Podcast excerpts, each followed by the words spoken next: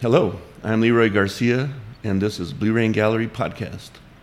Today we are graced with the presence of the beautiful and talented Robin Jones. Welcome, Robin, to the studio. Thank you. Thanks, Leroy. We have a few questions to go to get through. Um, Robin is is new to Blue Rain Gallery. Um, she's scheduled for a show the last Friday of October. Um, this will be her first show at Blue Rain Gallery, and we're excited. Um, let's find out a little bit about Robin Jones. Where are you from?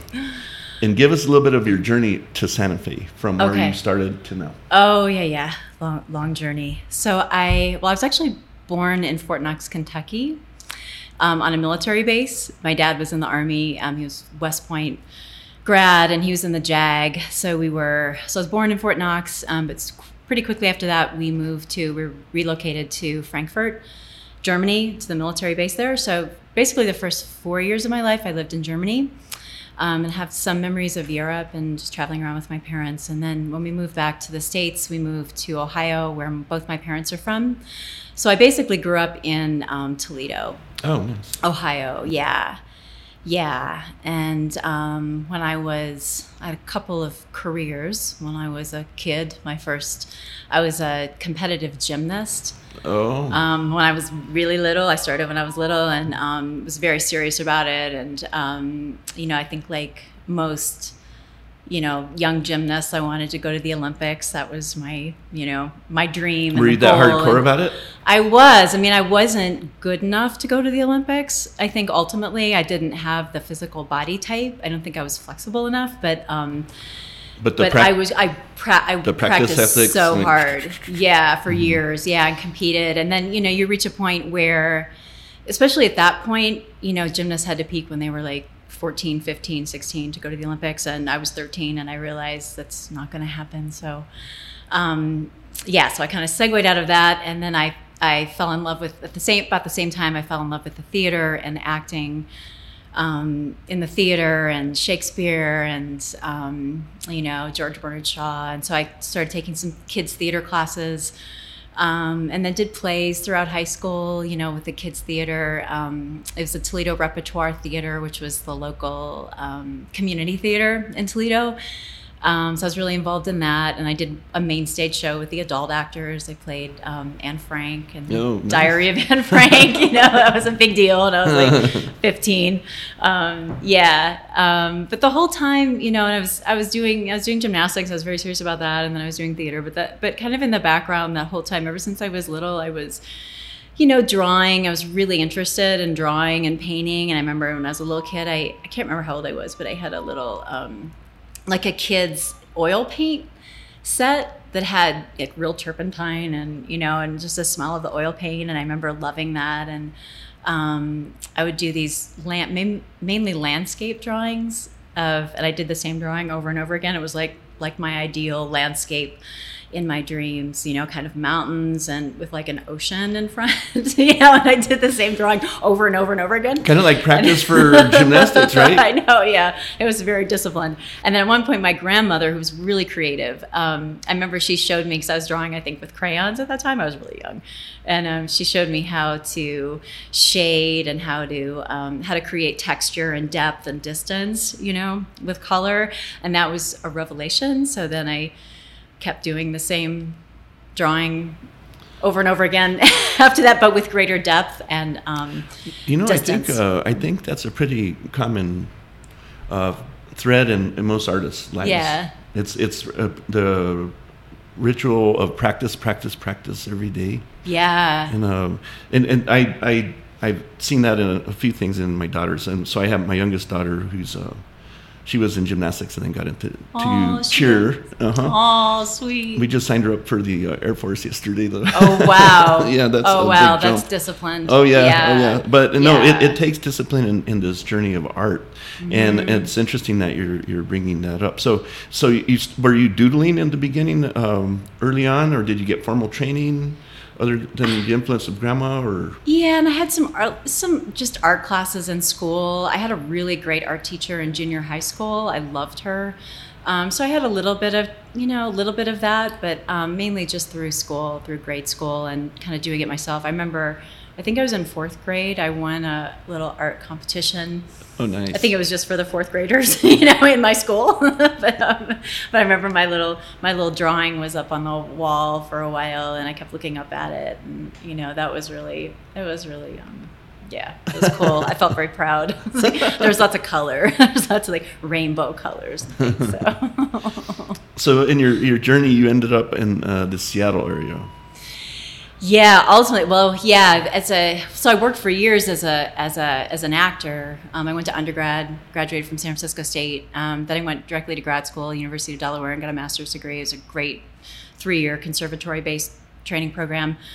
Um, and then I worked in the theater as a professional actor for years. You know, and as an actor, you either you know basically live in New York City or you live in Los Angeles. So, you know most actors. So I kind of went back and forth between um, New York and LA, and I was working in the theater around the country. I mainly worked in um, in the states. I did a couple plays in Europe, um, which were really cool. And um, yeah, and then I ended up for years for a number of years in Houston, and um, I was working at a theater there, the Alley Theater, for a number of years. And it was during that time that I really, that's when I really started to actually paint seriously. Um, there was a hurricane in 2008. Um, yeah, Ike.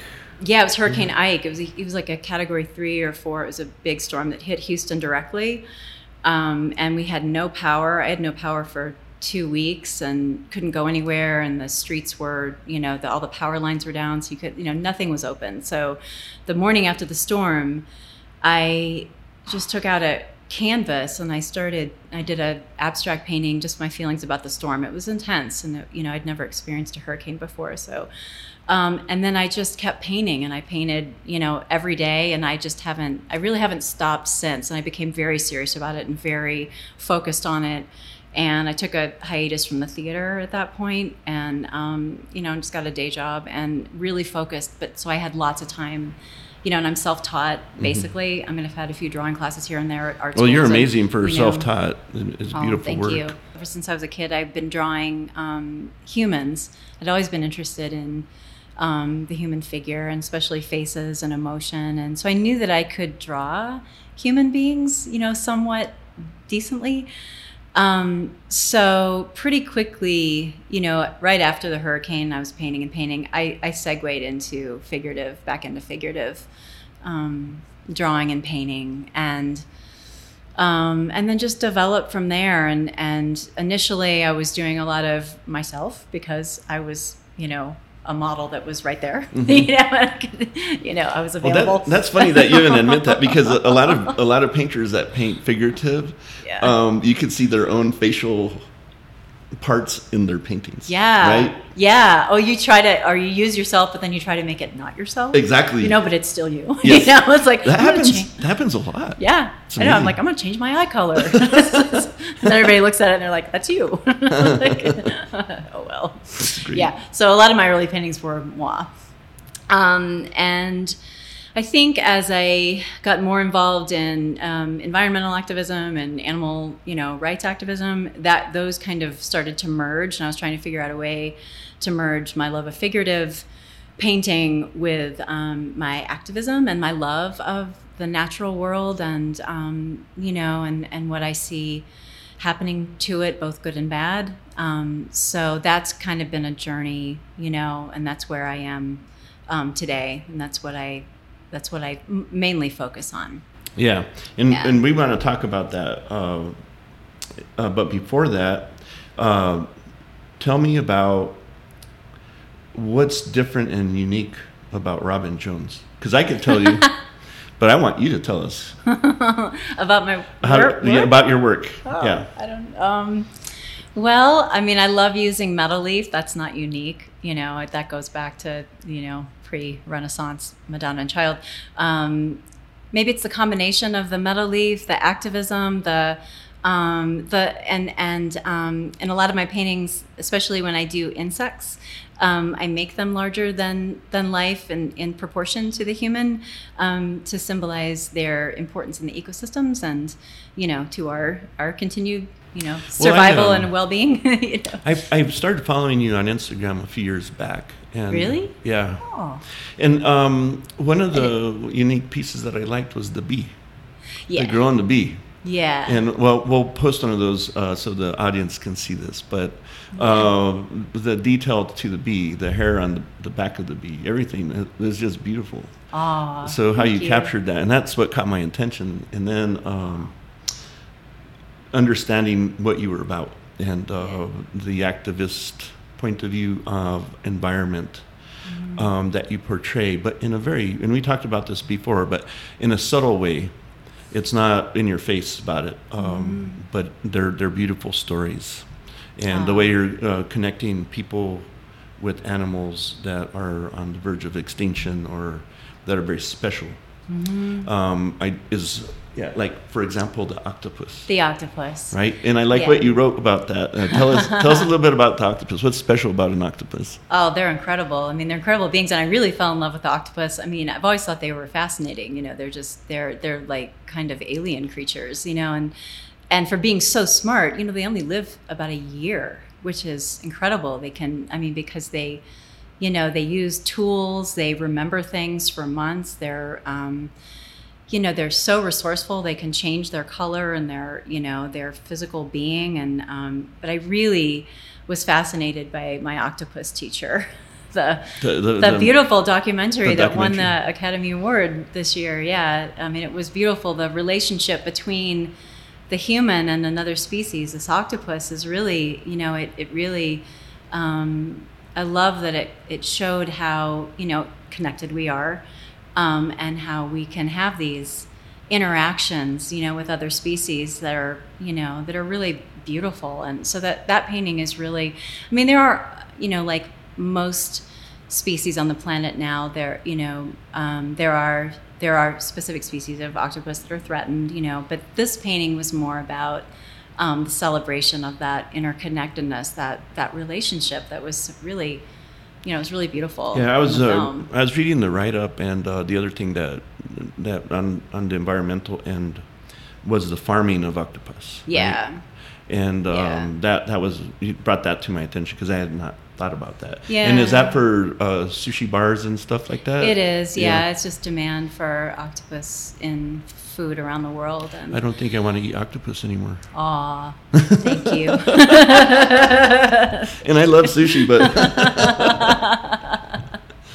all right. Yeah, So yeah. Uh, another another painting that that caught my eye is the one behind you uh, with Mm-hmm. the elephant, yeah. and. Um, I don't know. Is that an African elephant or what? What type of species of elephant is that? Um, that I think was an Asian. It's an Asian elephant. Asian? Um, yeah, and they're. Um, Are they bigger? I'm not or a little bit sure what the difference is. I think it's more. They might be a little smaller. Maybe smaller. But Mhm. they're yeah, they're also they've their populations like those in specific parts of Africa. But elephants, you know, in general, their populations have dwindled, you know, so dramatically. Um, you know, in the in the the well, the ivory trade and all that stuff has impacted them as well, right? Yeah, the ivory trade, poaching, um, habitat destruction, um, habit, you know, um, People building overpopulation Mm-hmm. and they're getting displaced and um, yeah it's all of that and climate change and you know ecosystem change The the It's- ecosystem is what I get I mean, because that's so important. We don't. Most of us don't think about it. yeah Um, I was just at a, a friend's ranch, and uh, he he comes from significant funds, and he, he bought this really large uh, canyon, you could Whoa. say, but it has it has tributaries that, that lead into the Rio Grande. oh yeah And he redid the entire ecosystem to be eco-friendly to all the animals, including the fish. And Oh. the fish in there, if you catch them, uh, they're huge. They're like 20 inches to 35 inches, and they're huge rainbows. You don't see stuff like that. But when we think about reconstructing environment into a proper way that it used to be before Yeah. man impacted it, uh, it, it can be very beautiful. But it, Yeah. it's that that leads me down that train of thought. Um, Mm-hmm. I I really get what you're what you're painting.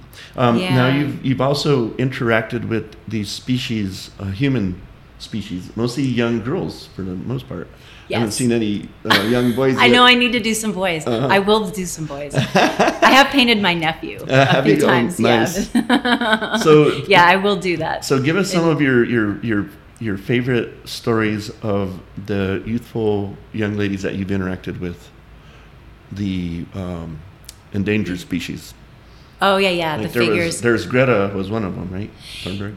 Yeah, yeah. I mean, I, there's a painting that's actually in my show that's not. It's not technically her, but it's it's an homage to her, and so I'm so inspired by all of the young climate activists. They're you know they're just they're very vocal and they're very you know um, persistent and dedicated and well spoken and and just you know holding officials accountable, you know, and governments accountable and um, you know, for inaction. Yeah. So that, yeah, so that's, um, and I used her sign, so I have her sign in the in the painting. But I've also there's another one that's coming. I think that you even did it in German. Yeah, it's not German. It's um, she's Swedish. Swedish. Swedish. Swedish. Okay, yeah. Swedish. Yeah, Swedish. Sorry. I know. Yeah, Yeah, it's, it's like her famous sign that she's, Yeah. you know, when she started years ago in front of the parliament all by Mhm. herself. You know, yeah, it's that sign.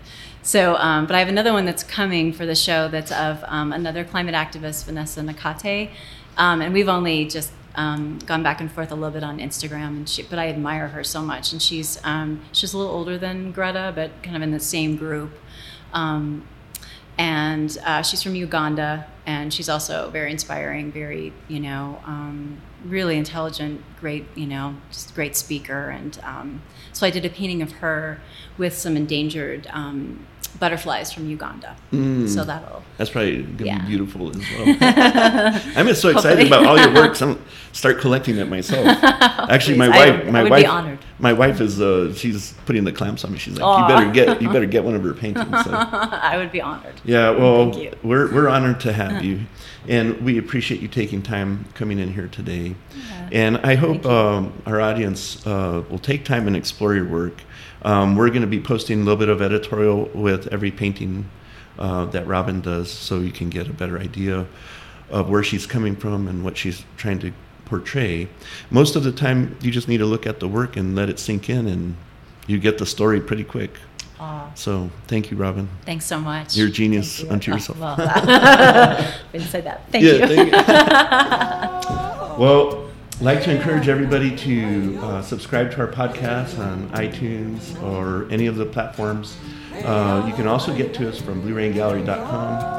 On the menu, uh, it has podcasts. You can just click it and watch it there. Uh, also, like to encourage everybody to go to Blue Rain Gallery Print Shop or BlueRainPrintShop.com uh, to bring art into your everyday life. Thanks again.